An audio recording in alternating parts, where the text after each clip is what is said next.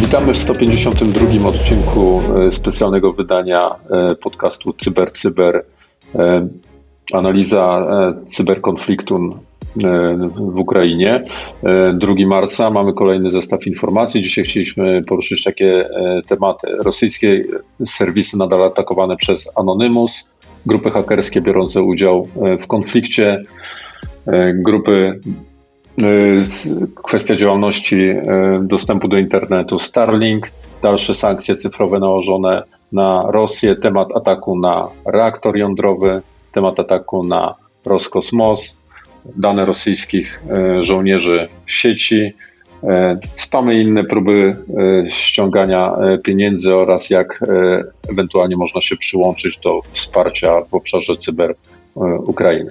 No dobrze, to zaczynamy. E, Cyprian Gutkowski, Mirosław Maj. E, jesteśmy tutaj już gotowi do tego, żeby to w takim telegraficznym skrócie, tak jak to sobie przyjęliśmy, omówić. Zaczynamy od tematu rosyjskie serwisy nadal atakowane przez Anonymous. Można oczywiście na różnych portalach i serwisach, w szczególności Twitterowym, obserwować to cały czas. Ja tutaj e, bym chciał tylko dodać e, uwagę taką, że bardzo, to co już mówiliśmy wczoraj, bardzo trzeba uważać na interpretację tych informacji, które do, docierają w tej sprawie, dlatego że chociażby proste sprawdzenie dostępności rzeczywiście tych serwisów, takich na przykład jak giełdy, e, moskiewskiej e, z punktu widzenia ich dostępności z różnych miejsc e, na świecie, a przede wszystkim oczywiście, jak łatwo się domyślić, z samej Rosji, no to to nie jest dokładnie to e, samo, o czym słyszymy, czyli krótko mówiąc, próbując wchodzić na tą, na przykład na stronę giełdy moskiewskiej z Polski, nie wejdziemy na taką stronę, ale gdybyśmy próbowali to robić z terenu Federacji Rosyjskiej, najprawdopodobniej z większości miejsc już dojdziemy. I jeszcze w kilku innych miejscach pewnie na świecie też wejdziemy na, na tę stronę. Wiem, że Cyprian też chciałeś jeszcze skomentować w ogóle e, kwestię tego typu informacji i ataków. E, tak, chciałem powiedzieć jedną bardzo istotną rzecz, ponieważ pojawiła się również odpowiedź rosyjska, tak jakby na te ataki Anonymousów i twierdzą tutaj grupa Killnet, która zhakowała stronę Anonymousów, e, dość podobną, dość popularną Anonymous Hackers.net. Rzeczywiście, jeżeli tam wejdziemy, zauważymy komunikat, że mamy błąd 500, czyli jest to błąd wewnętrzny, mówiący o tym, że strona nie działa. Oprócz tego zhakowali też stronę prezydenta, chwalą się, że zhakowali i wyłączyli stronę prezydenta Ukrainy, jak również prawego sektora. I rzeczywiście oni mówią, że faktycznie trwają jakieś ataki e, anonimowych, natomiast są to ataki, które nie robią żadnej szkody, jeżeli chodzi o Federację Rosyjską, ponieważ wszystko działa i wszyscy są bezpieczni. E, to są klasyczne ataki DDoS, które chwilowo mogą odcinać usługi, bądź też nawet te usługi nie są odcięte dla wnętrza Federacji Rosyjskiej, a jedynie odcięte dla, tak jak wspomniałeś, dla zewnętrznych wejść na próby na tych serwerów. E, także rzeczywiście mamy też do czynienia z jakąś odpowiedzią e, rosyjskich hakerów, którzy e, starają się pokazać, że te ataki wcale nie są takie mocne i sami również potrafią odpowiedzieć, no ale to, co też mówiliśmy już wielokrotnie, wydaje nam się, że cały czas jeszcze na ten taki mocniejszy odpowiedź rosyjską czekamy. Właściwie te nasze komentarze, tutaj głównie komentarz e, Cypriana, e, można przypisać do każdej z naszych informacji. Tutaj cały czas jesteśmy w trybie takim live i, i trzeba bardzo weryfikować te informacje. Sami staramy się to robić. Tam, gdzie to ma szczególny wymiar, szczególnie należy zwrócić uwagę, no to my będziemy po prostu o tym e, wprost mówić. Druga informacja dotyczy grup hakerskich biorących udział w konflikcie. To jest po prostu informacja dla tych wszystkich, którzy próbują analizować i obserwować dokładnie to, co się dzieje w cyberprzestrzeni przy okazji wojny w Ukrainie. Jest e, strona, w której można e, zobaczyć, jakie, jakie grupy hakerskie biorą udział w tym konflikcie, wymienione są i wymienione też jest informacja, przekazana też jest informacja, którą ze stron e, wspierają. My taki link umieścimy w opisie do naszego podcastu, w komentarzu do naszego podcastu, a on po prostu może posłużyć do tego, żeby wiedzieć po prostu, co obserwować. Następna e, informacja to, są, e, to jest kwestia, bardzo krótka informacja, no ale warto o tym powiedzieć, pewnie większość z naszych słuchaczy już o tym e, wiemy, ale w wyniku takiego apelu twitterowego ministra transformacji cyfrowej Ukrainy, który jest dosyć aktywny i wydaje się, że bardzo dużo dobrych rzeczy zrobił z punktu widzenia jakby tej warstwy cyfrowej jeżeli, dla Ukrainy, jeżeli chodzi o, o całą wszystkie te rzeczy, które dzieją się w czasie wojny, to jest dostęp do internetu dla tych, którzy są na obszarze e, Ukrainy, dla Ukraińców. E, I tutaj mówimy o uruchomieniu Starlinku e, Space X. Wiem, że Cyprian wspominałeś o tym, że można to wręcz fizycznie obserwować. Tak, rzeczywiście jest taka sytuacja, że nawet w Polsce przy bezchmurnym niebie możemy obserwować taki sznur płynących po niebie satelit. Jest to rzeczywiście Starlink, czyli szybki internet e, Elona Muska, który jest dostępny również w Polsce. Tak naprawdę tylko ceny na razie troszeczkę nas powalają, ale on został udostępniony Ukrainie i rzeczywiście tym internetem satelitarnym można przekazywać informacje. Ma to olbrzymie znaczenie, biorąc pod uwagę to, że jakaś infrastruktura naziemna e, na Ukrainie może zostać e, zniszczona, także tylko informacyjnie przekażemy, jeżeli spojrzycie na niebo i zobaczycie e, sznur satelit, to rzeczywiście jest to ten Starlink, który ma zapewniać bardzo szybkie satelitarne połączenia internetowe. Kolejna informacja to informacja dotycząca sankcji cyfrowych, tak możemy określić ten temat, które są nakładane na Federację Rosyjską. No i tutaj też znowu zapalamy światełko z, z alertem, bo to są informacje do zweryfikowania, w szczególności pierwsza z nich. No myślę, że druga nie będzie, zaraz do nich przejdziemy, ale najpierw ta pierwsza, czyli wyłączenie roamingu e, z Ukrainy e, do Rosji. Są jakieś informacje, Cyprian to też obserwuje, które by no, nie potwierdzały tej sytuacji. Tak, rzeczywiście ja mam pewne obawy. Nie, nie, chcę tutaj wychodzić na kogoś, kto mm, jest głosem Kremla w tej chwili, ale rzeczywiście, jeżeli spojrzymy na informacje, od, e, które pokazują się nawet w ukraińskich mediach e, oficjalnych, które są przekazywane przez sztab e, główny Ukrainy, no to tam widzimy jeńców rosyjskich, którzy bardzo często dzwonią do swoich rodzin w Federacji Rosyjskiej, no i oni w głównej mierze używają swoich telefonów, tak, bo widać tam zdjęcia powiedzmy rodzin na wyświetlaczu telefonu i tak dalej, no i oni z tego telefonu prowadzą rozmowę. No i teraz jest pytanie, czy rzeczywiście jest to prawdą, czy nie. Ciężko to zweryfikować tę informację, natomiast to po prostu przeczy przekazywanym informacjom. Tak, no tutaj pewnie dużo jest do sprawdzenia, być może to są częściowo połączenia internetowe, też przed, chwilą wspominaliśmy o takiej dostępności, ale e, to przy okazji myślę, że apel do naszych słuchaczy, jeżeli, jeżeli słuchając e, wiecie, potraficie nam wskazać, że któraś z tych informacji jest na pewno fałszywa albo na, na pewno e, prawdziwa, no to będziemy wdzięczni za komentowanie przy tego naszego odcinka podcastu, gdziekolwiek będziecie go e, odsłuchiwali, na przykład na naszych, na naszych kanałach e, społecznościowych. W ten sposób będziemy mogli też jakby tutaj w całości, również z Waszym udziałem, e, przekazywać jak najbardziej wiarygodną e, informację.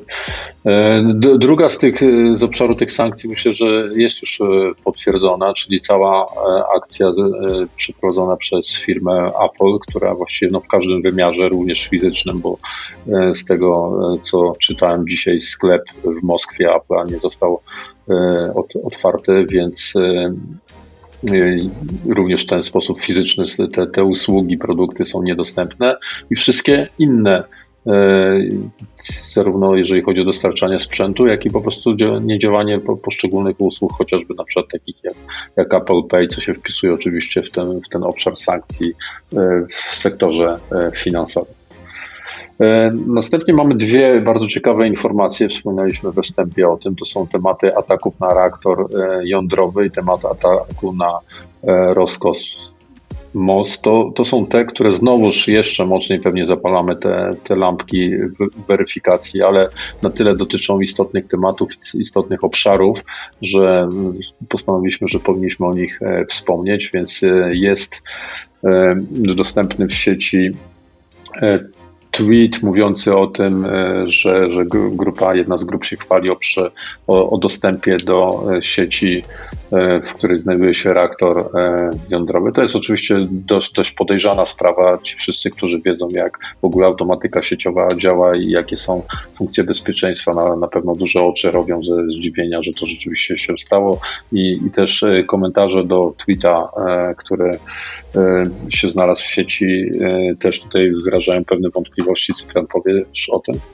Tak, rzeczywiście pojawiła się taka informacja, wszyscy zareagowali z dumieniem, przynajmniej te osoby właśnie, które znają się na automatyce przemysłowej, y, natomiast inni podchwycili z radością, ale rzeczywiście okazuje się, że ktoś umieścił link, który teoretycznie pokazuje miejsce, gdzie tak naprawdę dostali się hakerzy, a oni wcale nie dostali, tylko jest to ogólnie dostępny, dostępna domena, na którą można wejść i po prostu zobaczyć fragment y, automatyki przemysłowej SCADY, więc nie jest to teoretycznie żadne włamanie. Jak mówimy, kwestia potwierdzenia tego, jak rzeczywiście wygląda ta sytuacja. E, no i drugi to już zupełnie ci oddaję, nawet nie, nie stawiam, nie robię wprowadzenia. E, dobrze, ty jesteś poinformowany o tym temacie, czyli temat ataku na Roskosmos. Rzeczywiście pojawiły się informacje mówiące o tym, że udało się przejąć na pewno strony Roskosmos. No i teraz możemy w wielu mediach, również tych polskich, przeczytać, że zostały zhakowane e, satelity szpiegowskie. No, wszyscy wiemy, że tak naprawdę przejęcie strony internetowej czy nawet bazy danych Roskosmos nie oznacza, że dostaliśmy dostępy do satelit szpiegowskich i będzie można teraz sterować satelitami szpiegowskimi Federacji Rosyjskiej, więc również należy bardzo mocno weryfikować tę informację, a na pewno podchodzić do nich spokojnie, bo to, co piszą media o przejęciu tych satelit, na pewno nie jest e, tak prawdą, a na pewno nie jest, że one zostały w pełni, w pełni przejęte.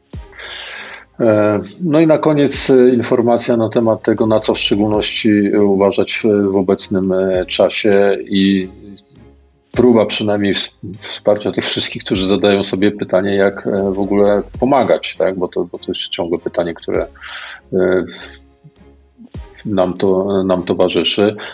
Na co uważać, to, to co chwilę słyszymy. My tutaj też chcemy podbić jakby tutaj ten bębenek ostrzegania. Należy uwa uważać na wszelkie próby e, skamów, czyli próby wyłudzania e, w szczególności pieniędzy e, i no to one mają najróżniejszy charakter od takich klasycznych, przez lata nam znanych, do takich, które troszeczkę mają nawet tak swoim zaryzykował stwierdzenie humorystyczny. To takie przypadki w przeszłości też miały miejsce, gdzie na przykład grupy hakerskie, ja tutaj nie chcę żadnej szczególności e, e, reklamować, e, no wysyłają taki komunikat, że one teraz jakby odchodzą od swojej, od, od swojej normalnej działalności no, ja tutaj dodaję sam, one oczywiście tego nie, nie piszą przestępczej, związanej na przykład z, roz, z prowadzeniem kampanii spamerskich czy jakichkolwiek innych, bo się koncentrują na, na tym, żeby pomagać Ukrainie, no i w związku z tym potrzebują funduszy i wsparcia do tej swojej działalności, podają e, na przykład e, adresy e,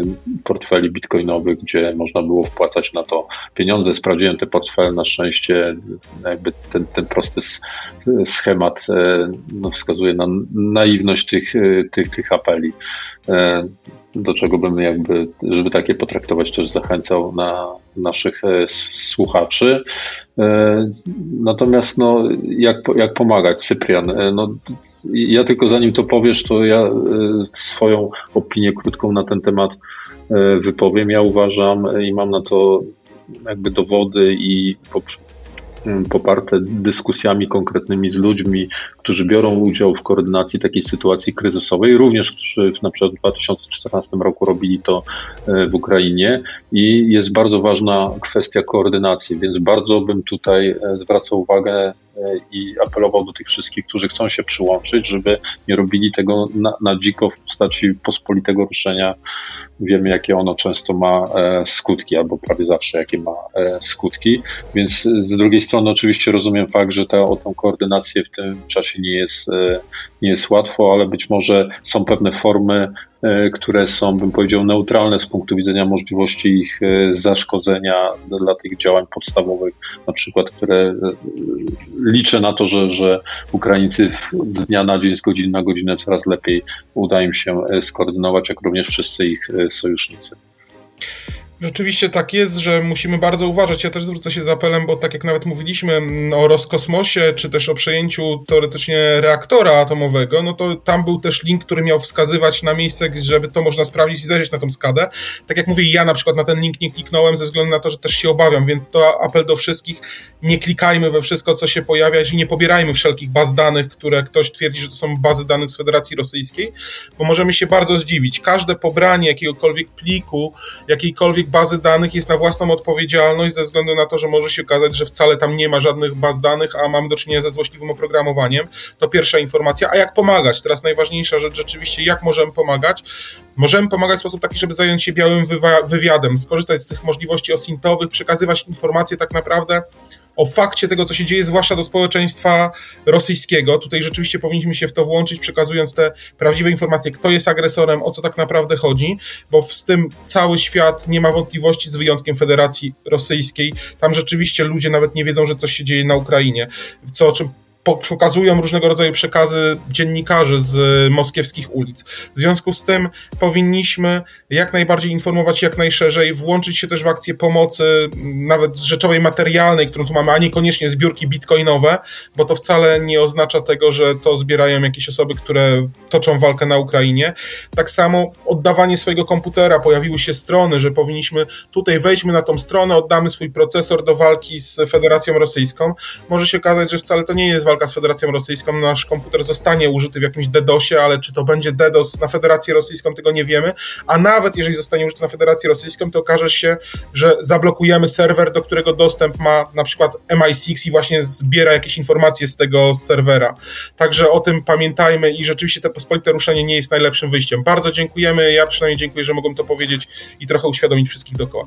Do tego jak pomagać, ja tylko jeszcze wrócę w jednym zdaniu do swojego wcześniejszego e, propozycji. Jeżeli słuchacie i potraficie nam pomóc w weryfikacji tych informacji, o których mówimy, zamieszczajcie komentarze, do, dopisujcie, informujcie nas. E, również ważne jest bardzo to, żeby w tym całym przedsięwzięciu przekazywać prawdziwą, e, sprawdzoną info, informację i na takie wsparcie z Waszej strony liczymy. To wszystko w 152 specjalnym e, odcinku. E, do usłyszenia jutro. Cyprian Gutkowski.